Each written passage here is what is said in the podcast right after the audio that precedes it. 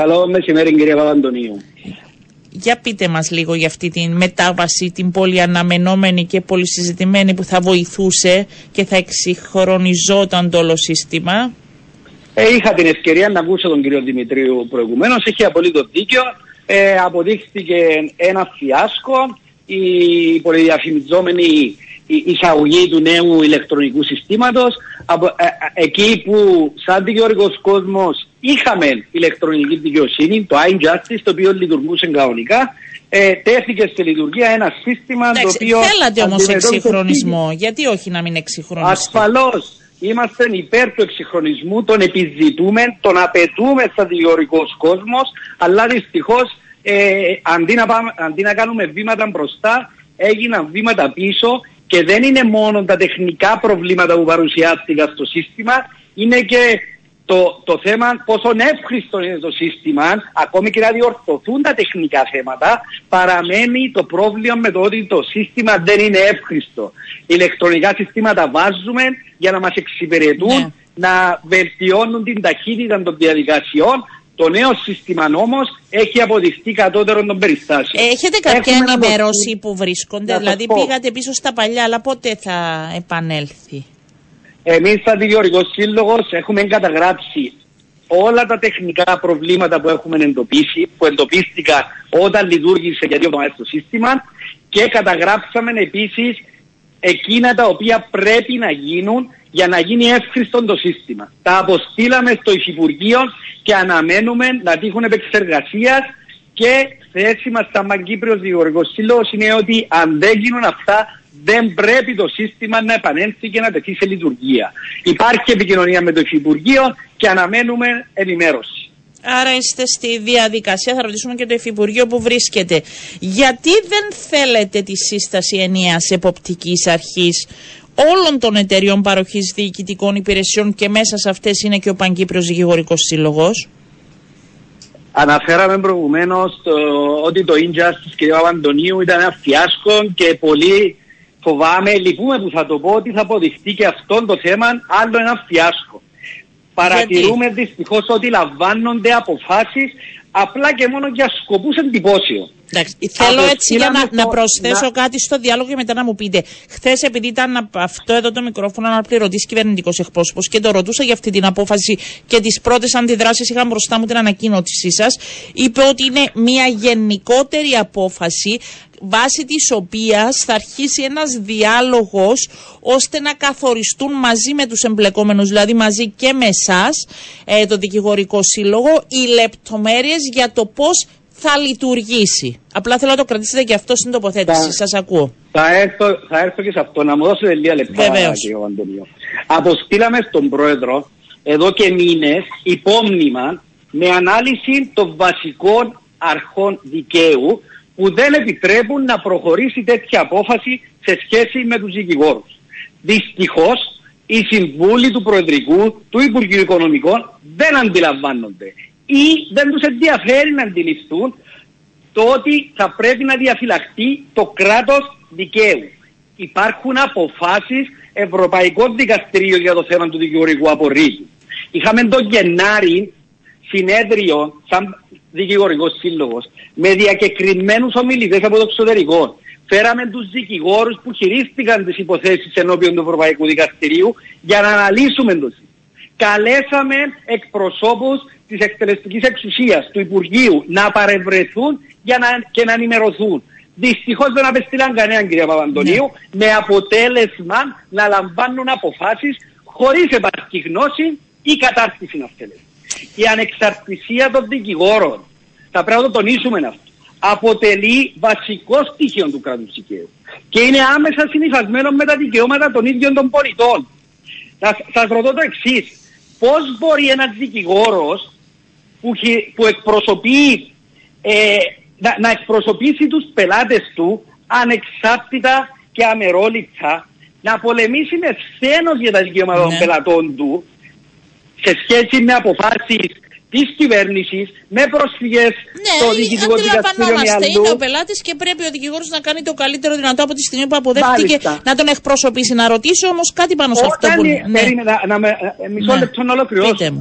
Πώς μπορεί αυτός ο δικηγόρος, λέω, να πολεμήσει μια απόφαση του κράτους όταν το ίδιο το κράτος, η διοίκηση, η εκτελεστική εξουσία θα ασκεί τον ίδιο τον δικηγόρο έλεγχο; Είναι πολύ σοβαρά τα Ναι, θέματα. ο έλεγχος και προς δυστυχώς δεν τι αντιλαμβάνονται. όμως, ο έλεγχος προς τι, γιατί τώρα τον έλεγχο στα δικηγορικά γραφεία, γιατί θυμάμαι και που φιλοξένησα συναδέλφους σας στο προηγούμενο χρονικό διάστημα, ασκεί και ο ίδιος ο δικηγορικός σύλλογος με την αρμόδια επιτροπή.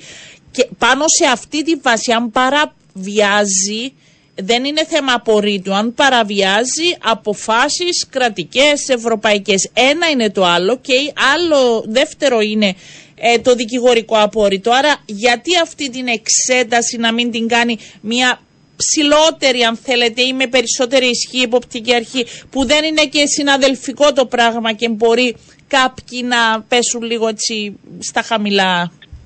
Σα διαβεβαιώνω ότι δεν πέφτει κανένας στα χαμηλά. Ναι, αλλά δεν Υπάρχει δίνουν τα στοιχεία αφού το ανεξάρτητο- κάνετε Ο- κι εσείς μεταξύ σας. Γιατί να μην το κάνει κάποια άλλη Κυρία, κυρία ανεξάρτητη. Αντωνίου, το επιχείρημα μου ήταν διαφορετικό και ίσως να μην ήταν ε, ξεκάθαρο. Εγώ λέω το εξής. Όταν ένας δικηγόρος, ο οποίος θα υπόκειται σε έλεγχο Ναι. από το κράτος. Ω προ για τα τι θέματα- όμως, σε ποιο έλεγχο, αφού αυτό Έστω δεν για έχει τα- εξεκαθαρίσει. Αυτό σας λέω ότι δεν θα σας Όταν- ζητήσει κανείς, νομίζω, για το απόρριτο του πελάτη σας. Μα όταν το κράτος θα μπορεί να εισέρχεται στα γραφεία των δικηγόρων Ναι. για να κάνει έλεγχο και ενδέχεται να καταλήξει σε κυρώσεις κατά του δικηγόρου για θέματα AML, ασκεί έλεγχο και επιρροή στον δικηγόρο, ο οποίος θα καλείται να πολεμήσει το κράτος. Μπορεί ό- όχι για τον ίδιο τον πελάτη, γενικότερα μιλώ, να Ναι. εκπροσωπήσει τους πελάτες του όλους απέναντι στην διοίκηση. Αυτοί που τον ελέγχουν και τον εποπτεύουν. Και το θέμα που αναφέρατε προηγουμένως για την αυτορύθμιση, Ναι. ο δικηγορικός σύλλογος είναι σε θέση να διατηρήσει, να προστατεύσει το δικηγορικό απόρριτο. Είναι κατοχυρωμένο, διασφαλίζεται μέσα από τον περιδικηγόρο νόμο. Είναι μια κατάσταση που επικρατεί όχι μόνο στην Κύπρο. Γιατί ε, ερχόμαστε στην Κύπρο να αντί να βλέπουμε τι συμβαίνει στο εξωτερικό, παραγνωρίζουμε τα πάντα για σκοπούς εντυπώσεων και προσπαθούμε να εισαγάγουμε πρόνοιες που θα μας αφήγουν σαν πολιτεία εκτεθειμένους κυρία Παπαντονή. Είστε για δικηγόρος, δεν έχω και πολλά επιχειρήματα να απαντήσω, αλλά να ρωτήσω και κάτι άλλο.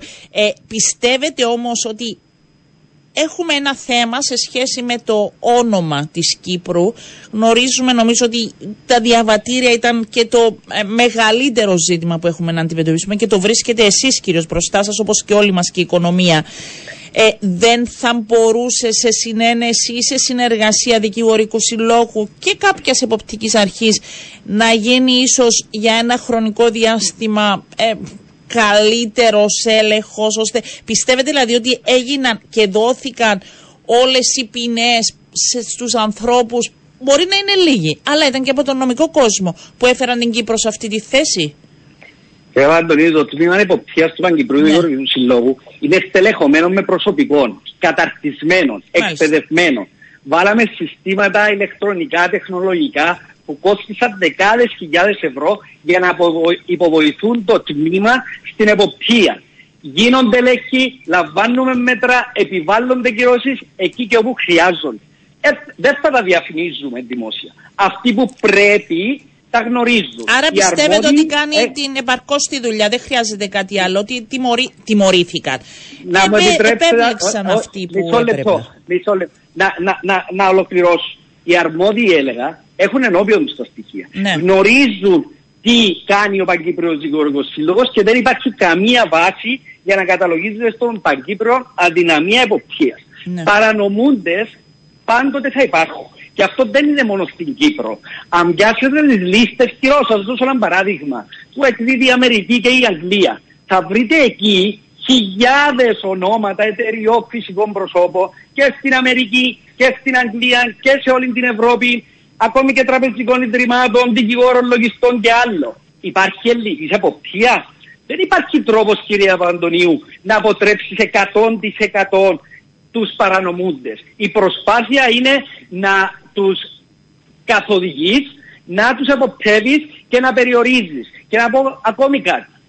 δεν είναι σωστό να τσουαγιάζουμε όλον τον κόσμο. Αν υπάρχουν κάποιοι οι οποίοι παρανόμησαν, εντοπίζονται και τιμωρούνται. Και εγώ διαρωτούμε, το κράτος τι έκανε σε σχέση με αυτούς; Έλαβε οποιαδήποτε μέτρα; Είδαν το φως της δημοσιότητας τόσα και τόσα θέματα και δεν είδαμε να λαμβάνονται οποιαδήποτε μέτρα από τα Υπουργεία ή από οποιασδήποτε άλλες αρχές.